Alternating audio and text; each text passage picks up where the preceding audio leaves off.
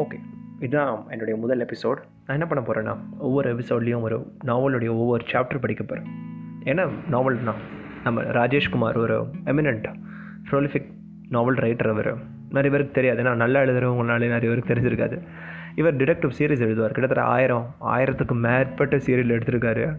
ஆனால் ஃபேமஸ் இல்லை பெருசாக இப்போ ஹிந்தியில் ஒரு ஆத்தர் எழுதினார்னா எவ்வளோ ஃபேமஸ் ஆகும் இவருடைய கதை தான் நம்ம குற்றம் குற்றம் டுவெண்ட்டி த்ரீ மாதிரி நிறைய படமாக வந்திருக்கு. சரி ஓகே இப்போ நம்ம முதல் சாப்டருக்கு போகலாம் வாசல் ஏதோ ஆட்டோ சத்தம் கேட்ட மாதிரி இருந்தது. லலிதாக்கு. சமையல் அருகில் இருந்த லலிதா மிக்சியை நிறுத்திவிட்டு ஜன்னல் வழியாக எட்டி பார்த்தாள்.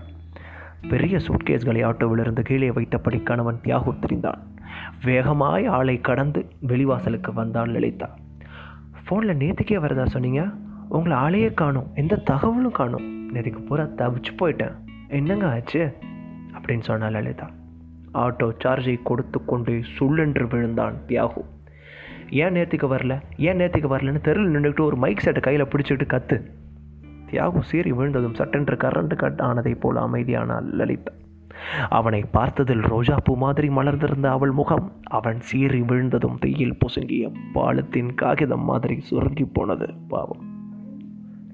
சார்ஜை வாங்கி கொண்டு ஆட்டோ புறப்பட்டது. லலிதா ஒரு சுட்கேஸை எடுத்துக்கொண்டு உள்ளே நடந்தாள். நடக்க நடக்க அவன் முகத்தை ஆராய்ந்த லலிதாவுக்குள் ஒரு திகைப்பு அலைகள் ஓடிக்கொண்டே இருந்தன. கல்யாணமான இந்த ஓரிரு வருடங்களில் இப்படி முகம் சுண்டிப்போய் அவனை ஒரு நாள் கூட பார்த்ததில்லையே. ஆஃபீஸ் டூர் முடிந்து எப்போது திரும்பி வந்தாலும் பத்து நாள் அவளை பிரிந்திருந்த ஏக்கம் முகம் போராவும் வியாபித்திருக்க வேண்டுமே. ரயில்வே ஸ்டேஷன் வாயிலில் வாங்கி சுருட்டிய குண்டு மல்லிகை பூவை கையில் சுருங்கிய பிடித்தபடி லலிதா என்று வாய் நிறைய கூப்பிட்டபடியே தான் ஆட்டோவை விட்டே கீழே இறங்குவான் தியாகு. இன்றைக்கு அத்தனையும் தழகீழ். லலிதா மனசுக்குள் தீர்மானித்த போது ஹாலின் இடதுபுறம் சுழன்று ஏறிய மாடிப்படிகளின் தடதரத்து செல்ல ஆரம்பித்தான். அவன் பின்னாலேயே சூட்கேஸை சிரம மூச்சோடு தூக்கி கொண்டு வந்த லலிதா படுக்கை அறையை தொட்டதும் ட்ரெஸ்ஸிங் டேபிள் அருகே கையில் இருந்து சூட்கேஸை வைத்தாள். தலையை பற்றி கொண்டு படுக்கை அறையில் உட்கார்ந்தவனிடம் மெதுவான குரலில் கேட்டாள். என்னாச்சுங்க? உங்களுக்கு உடம்பு ஏதாவது சரியில்லையா? இல்லை நல்லா தான் இருக்கு. இப்படி நீங்கள் எரிஞ்சு விழுந்ததே இல்லையே. அதுவும் வந்ததும் வராதமாக என்கிட்ட சீறி விழுந்தது. ரொம்ப ஆச்சரியமாக இருக்குது நீ கேட்டது திடீர்னு கோவம் வந்துடுச்சு. என்ன விஷயம் கேட்டேன்ல? எங்கே கேட்டேன்னு இருக்குல்ல? ரோட்லேயா எல்லாரும் முன்னாடி காத்தணும்? என்னோடய தவிப்பு உங்களுக்கு புரியல. உங்கள் டூர் ப்ரோக்ராம் படி நேற்றுக்கே நீங்கள் வந்திருக்கணும். ஆனால் நேற்றுக்கு நீங்கள் வரல. உங்ககிட்ட இருந்து எந்த தகவலும் வரல. பதப்பதப்பாக இருக்காதா எனக்கு? வாஸ்தவம் தான். ஆனால் இது பிக்னிக் டூர் இல்லை லலிதா. ஆஃபீஸ் டூர் ஆஃபீஸ் வேலை கொஞ்சம் முன்ன பின்ன ஆகிறது சகஜம் தானே? இதெல்லாம் நான் அவ்வளோ விளையாக்கிட்டு இருக்கணுமா என்ன? நமக்கு கல்யாணம் ஆகி ஒரு ஒன்றரை வருஷத்தில் நீங்கள் மாதத்துக்கு ஒரு ஆஃபீஸ் டூர் போயிருக்கீங்க. என்றைக்குமே இப்படி நாள் மாதிரி நீங்கள் வந்ததே இல்லையே. எப்போ ஆகலை இந்த தடவை ஆயிருக்கு? அதுக்கு நான் என்ன செய்யணும்? லேட்டானதை நான் பெருசாக எடுத்துக்கல ஆனால் அதுக்கு நீங்கள் தகவல் சொல்லியிருக்கலாமே. சரி ஏதோ டென்ஷனில் எரிஞ்சு விழுந்துட்டேன். இப்போ அதுக்கு சாரி கேட்டுடுறேன் போதுமா? இதோடு நிறுத்துரு அப்படின்னு சொன்னோன்னே லலிதா அப்படி பாவமாக இருந்தா. சரி லலிதா நான் ஒரு நாள் லேட் இன்னைக்கு ட்ரெயின் ஒரு மணி நேரம் லேட் இப்போ நான் எட்டரை மணிக்கு ஆஃபீஸில் இருக்கணும். உங்ககிட்ட உட்காந்து வெக்கெட் வெட்டி அரட்டை அடிச்சுட்டு இருக்கிறேன் எனக்கு நேரம் இல்லை. கீசரில் வெந்நீர் போட்டினா எனக்கு ரொம்ப உதவியாக இருக்கும். அப்படின்னு பட்டும் படாத மாதிரியாக பேசுகிறாரு நம்ம புருஷ லட்சணம் வெளிப்படுத்துகிறது யாக்கும் உங்கள் டென்ஷனுக்கான காரணத்தை நீங்கள் உங்கள் பொண்டாட்டிக்கிட்ட கூட சொல்ல மாட்டீங்க அப்படி தானே லலிதா ஆஃபீஸ் சமாச்சாரங்களை உங்ககிட்ட பேசுறது என்ன பிரயோஜனம்? வீட்டுக்கு வந்து டென்ஷன் ஆகிய அளவுக்கு ஆஃபீஸ் பிரச்சனை அதிகமாச்சுன்னா ஒய்ஃப் கிட்ட அதை பற்றி ஷேர் பண்ணிக்கலாம் இல்லையா? தப்பு இல்லையா. இப்போ சொல்கிறதுக்கு எனக்கு நேரம் இல்லை. சாயந்தரம் ஆஃபீஸ் முடிஞ்சு வந்த பிறகு சொல்கிறீங்களா சொல்கிறேன் அப்படின்னா வீட்டு பிரச்சனையாவது இப்போ நீங்கள் பேசுகிறீங்களா நிமிர்ந்து அவளை பார்த்தான். வீட்டில் என்ன பிரச்சனை? சிரித்தால் லலிதா. பயப்படாதீங்க. ஹைதராபாத்லேருந்து நான் கேட்ட கல்வெளியில் வாங்கிட்டு வந்திருக்கீங்களா? இந்த தடவை நான் ஹைதராபாத்துக்கே போகலை. ட்விஸ்ட் இல்லை. ஆமாம் டூர் ப்ரோக்ராம் லிஸ்ட்டில் ஹைதராபாத் இருந்தது இருந்ததே. இருந்தது ஆனால் கடைசி ஷெடியூலில் அது கேன்சல் ஆகிடுச்சு இப்போ நீ வெந்நீர் போட்டு வர போகிறே இல்லையா? இன்றைக்கி ஆஃபீஸ் போகிறீங்களா அப்போ ஆமாம் எப்போவும் டூர் முடிஞ்சு வரும்போது ஒரு நாள் லீவ் எடுப்பீங்களே.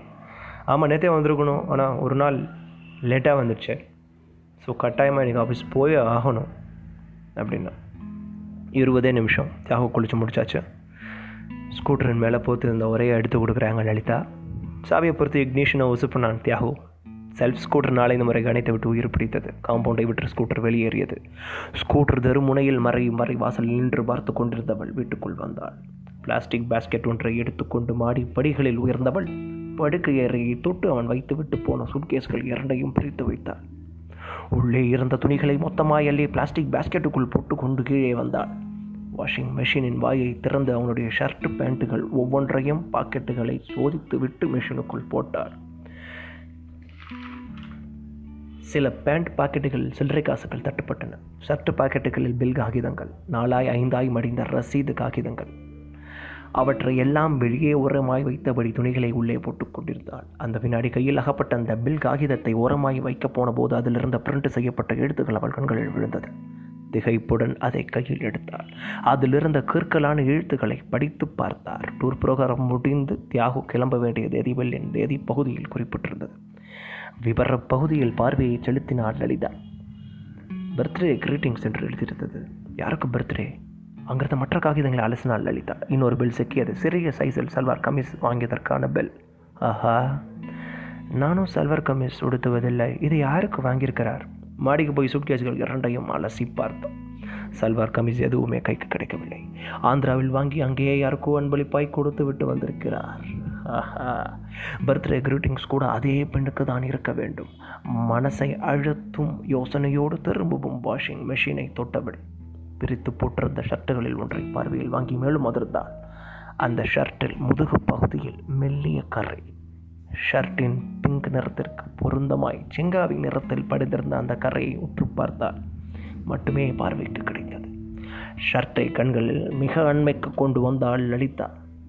அது என்ன கரை என்று அவளால் உடனடியாக முடிவுக்கு வர முடிந்தது.